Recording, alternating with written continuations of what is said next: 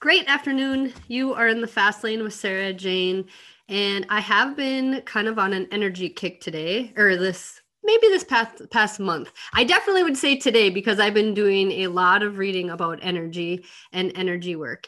And my guest today is Lisa Erickson. So welcome, Lisa. Thank you, Sarah. So happy to be here.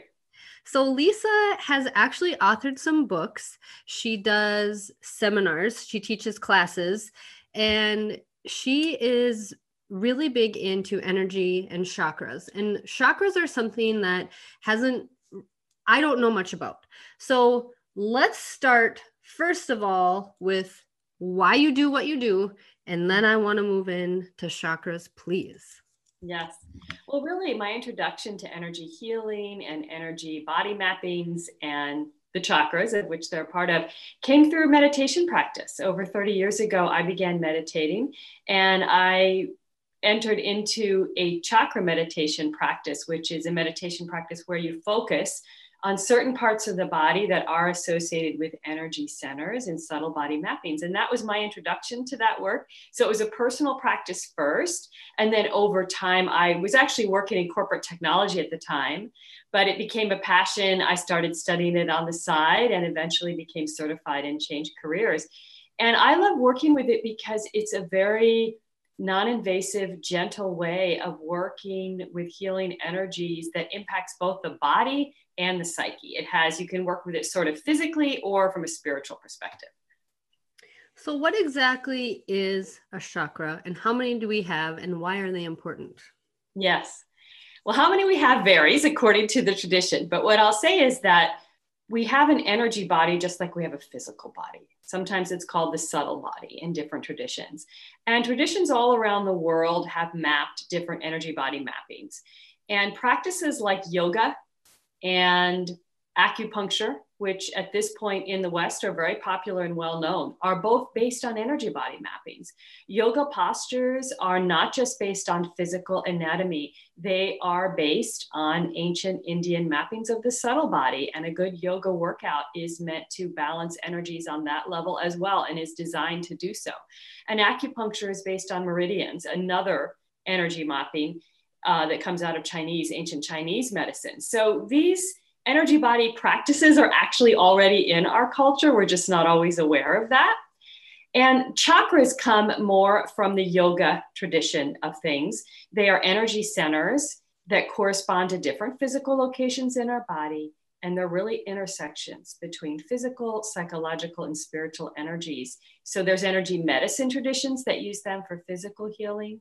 And there's spiritual and personal development traditions that use contemplating them and meditating on them, working with them as part of a personal growth uh, process. And that's more where I work because I work more with women's empowerment, trauma healing, goal manifestation, and using the chakras within the context of that. Um, now, in terms of numbers, it varies by tradition, but the model that is the most well known in the West is a seven chakra model with seven energy centers core, parallel to the spine, running from right around the tailbone all the way to the top of the crown of the head.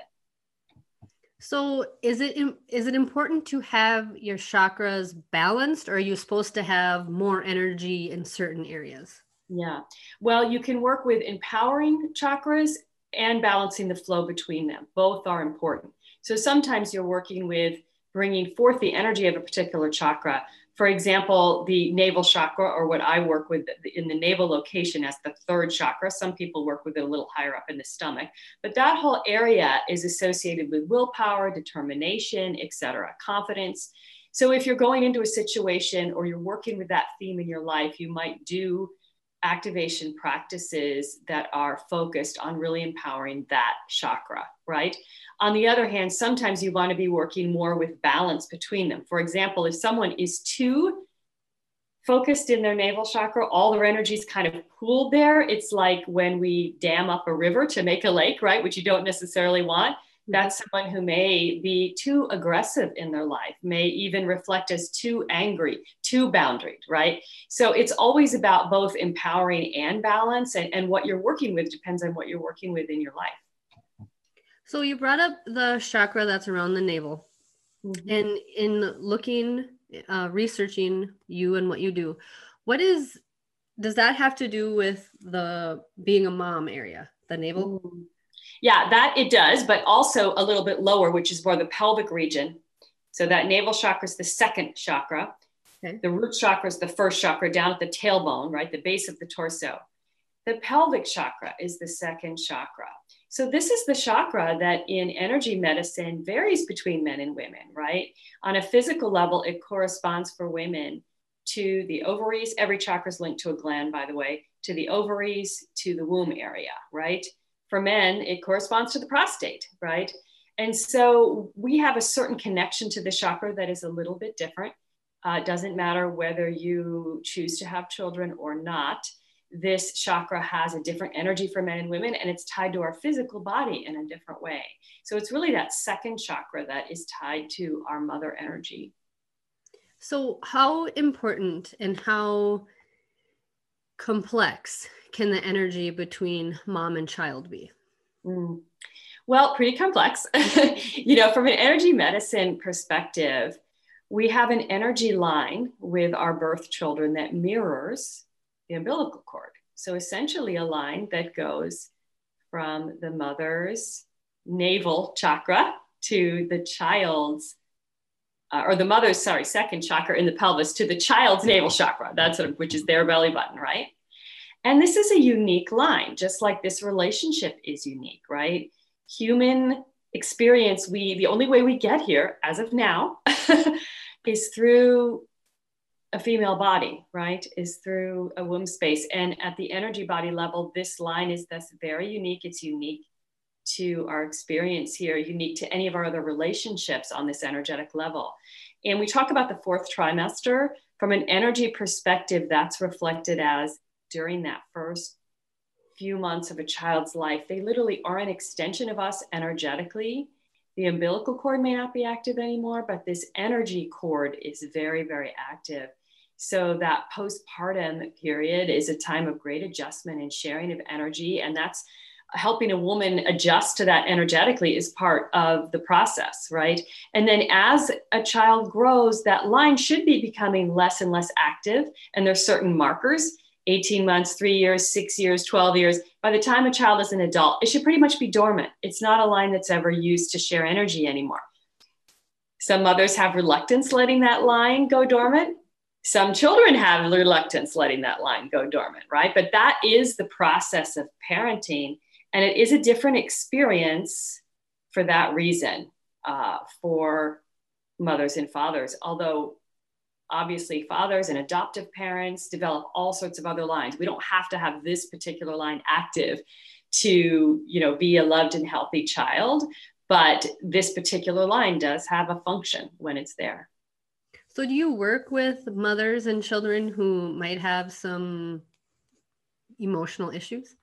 Yeah, I work more with mothers. Well, I work with adults. I don't work with, I have three kids, but I don't work officially in my private practice with children just for, I'm not trained in that.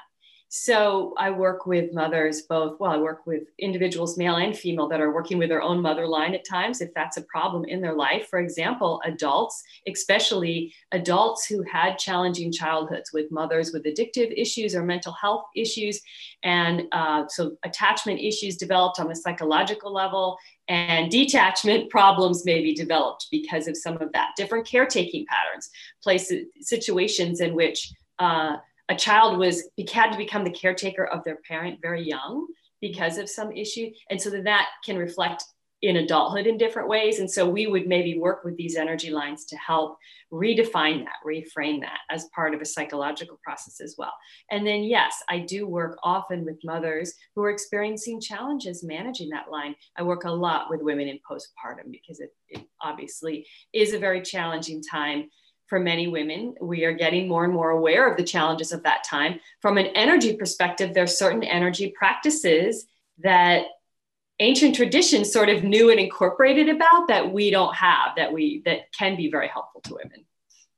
Is there a large difference between um, women's energy and men's energy, or is it pretty similar?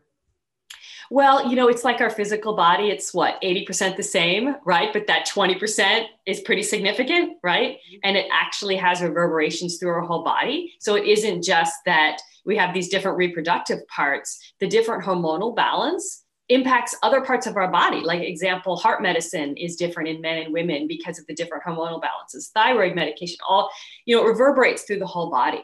So that's really the same in energy medicine too. On one level, you know 80% is the same but this second chakra difference is pretty significant. And if when you're getting into working with someone's energy beyond kind of the blanket level it, it is pretty significant. And it has a lot to do for women with just like physically our cycles are much more pronounced right? Having a menstrual cycle is a huge part of our life and our physical health right? Pregnancy postpartum phase perimenopause and menopause Men also have phases and cycles, but they're not nearly as pronounced as ours. And our whole physical health is very linked to this.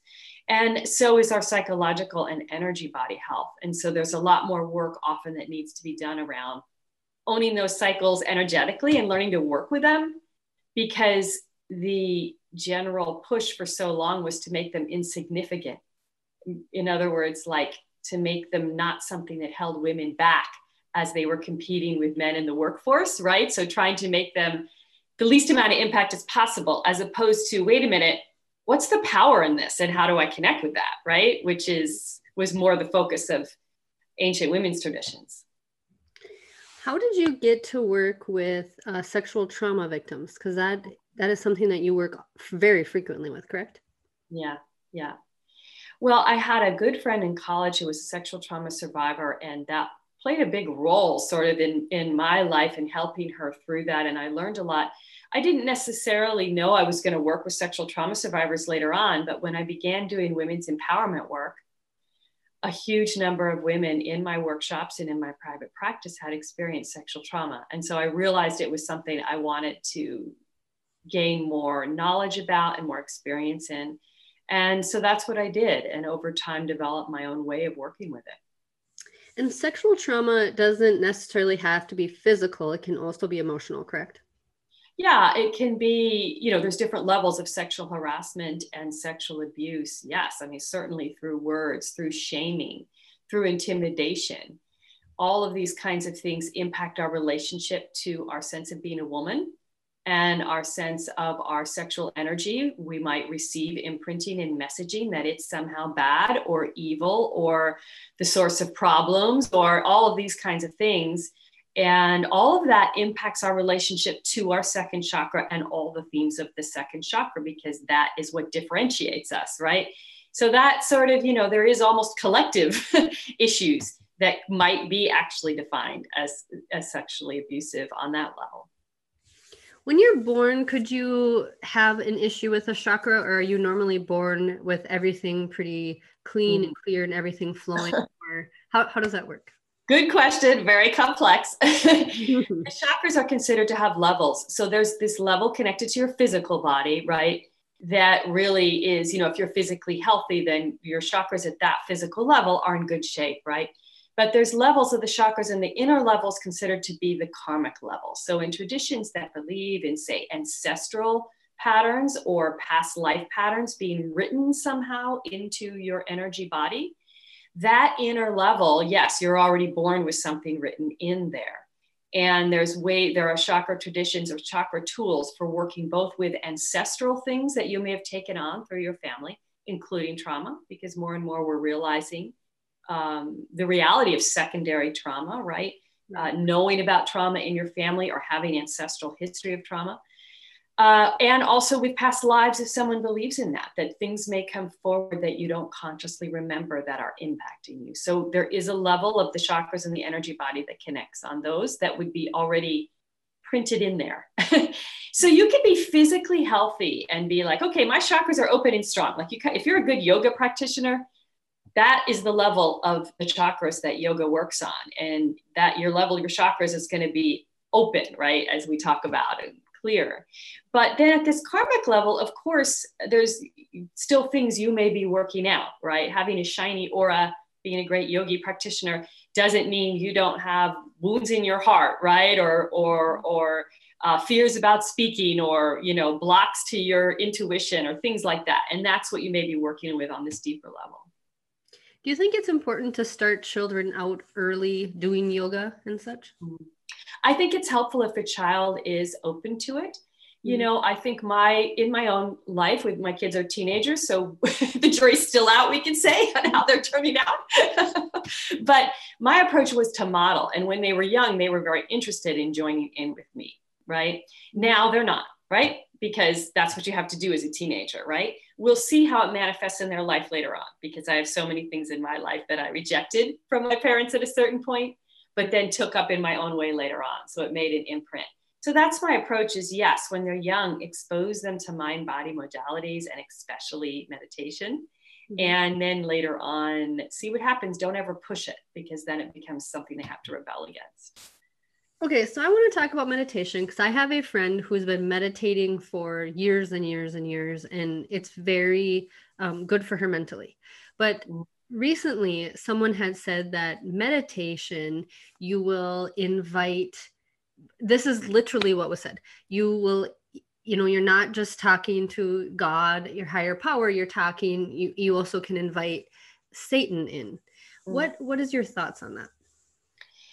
Well, I think the way I would frame it is uh, yes, from an energy perspective, you could perhaps open yourself up to energies, but really that is a very low risk of doing something like that.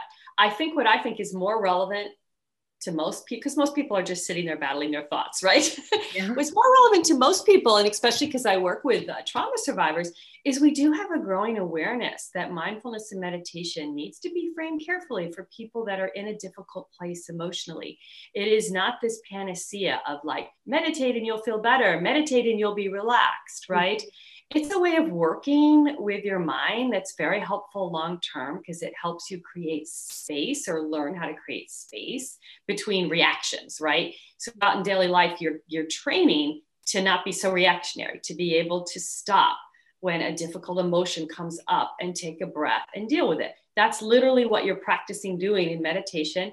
Every time your mind gets busy or a strong emotion comes up and you take a breath and let it go, right?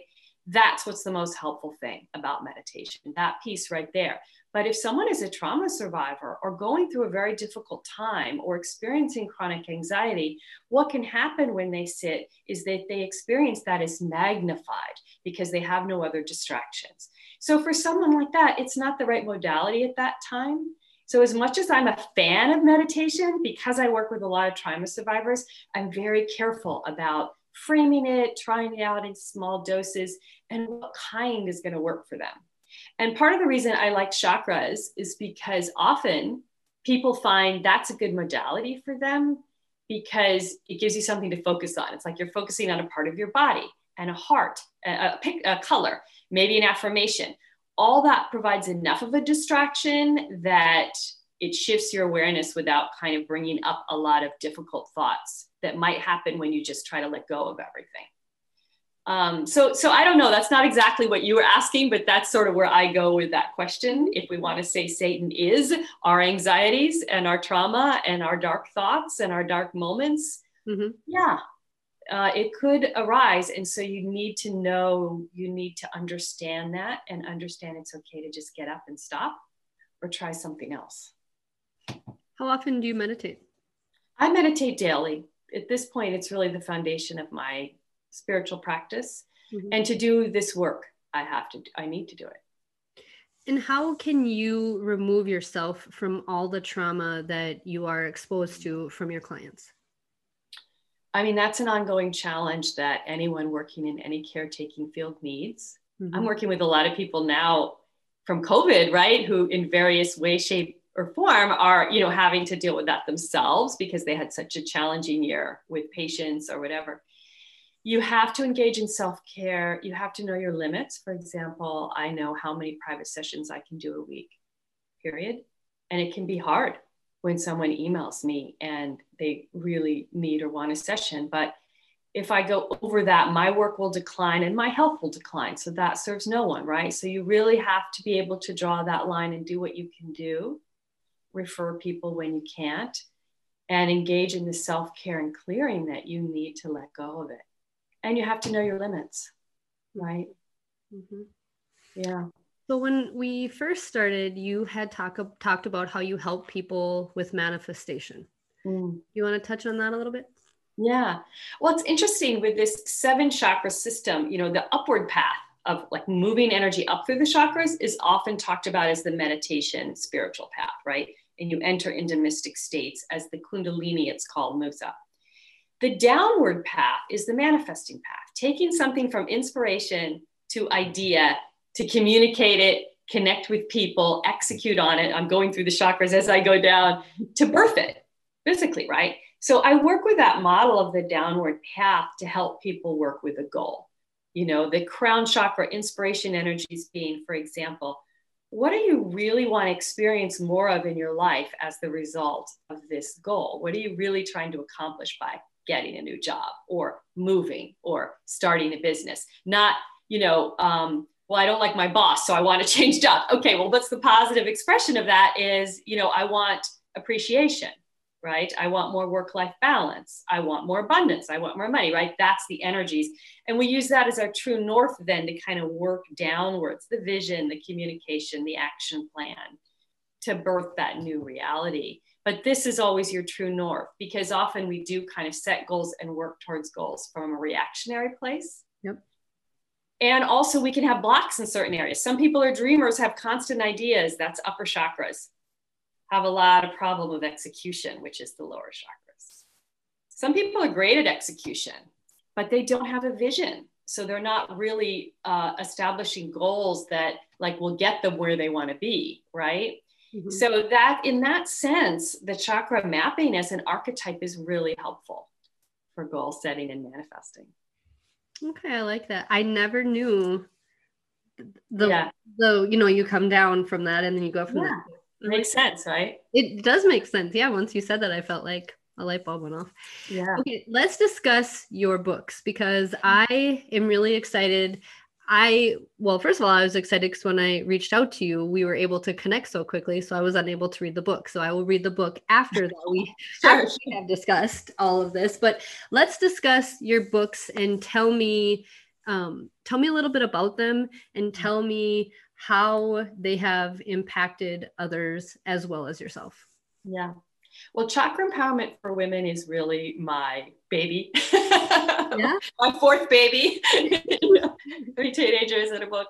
Uh, that one in particular, because that's really trying to make a certain portion of this work around women's energetics, women's empowerment, sexual trauma healing through the chakras very accessible. So it lays out 12 tools trying to do it in a way that someone who really had no familiarity with the chakras could engage with it, but also someone who already does work with the chakras in another way could find it interesting because it's got specific stuff around menstruation and pregnancy and also sexual trauma healing, women's conditioning, and how to work with the chakras for women's empowerment around all of those themes. And it's really a how to book, these 12 chakra tools. So that is that book, and it very much is a subset of the work I do in workshops and things like that. What can be presented in a book. The other book, then, the publisher, Llewellyn, that did that book, asked me to write. It really was originally meant to be part of a meditation Beyond Beginners series. And then they let that series go. So the book ended up being called The Art and Science of Meditation. But it's really a resource guide for someone who's already dabbled in meditation but would like to learn more about the traditions of meditation, the different types, how they impact the brain, the spiritual connections, uh, how to consider a retreat if you're ready for that, all of these kinds of themes around taking your meditation to another level if you've been trying it out and aren't sure where to go with it. So it's really a meditation resource guide. Nice. And how can you, because you work remotely, so what are some of the services that you could offer anyone listening? So I do private sessions by phone and Zoom. That is chakra based energy work. And I also teach workshops regularly, and all of that can be found at Chakra Empowerment for Women. I teach a three month course twice a year. I just finished one up that is tied to the book. So it's really meant to work with the material in the book on a deeper level in a supported way.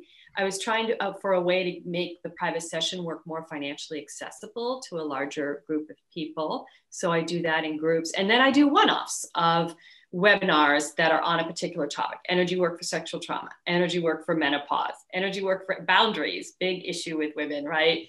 Better energetic boundaries manifesting through the chakras. So those are sort of one-off workshops that i run regularly.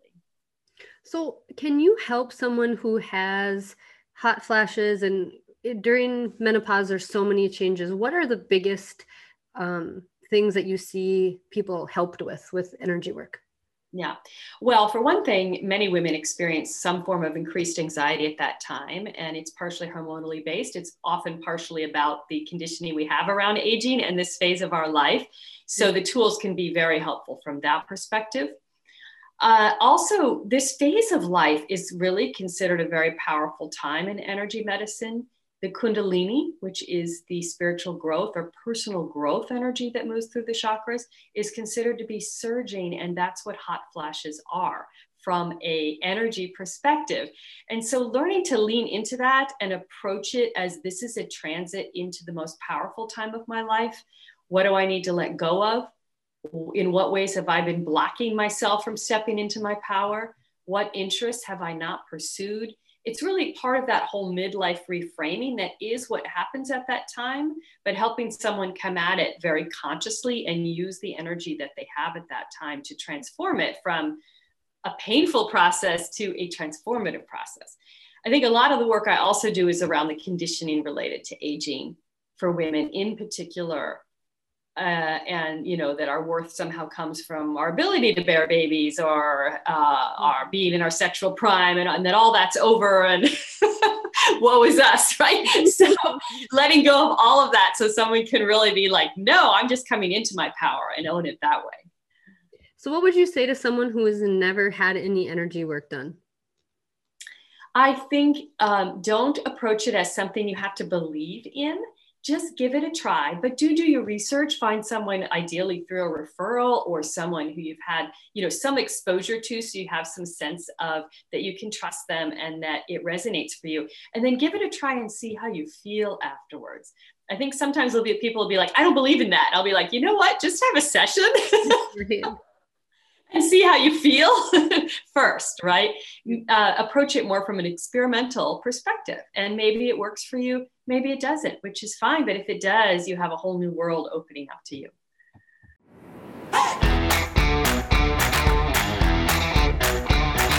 Thanks for listening to the Fast Lane with Sarah Jane podcast. If you like what you hear, share the podcast and hit the subscribe button so you get updates on all new episodes. And we truly love feedback, so ratings and reviews are appreciated.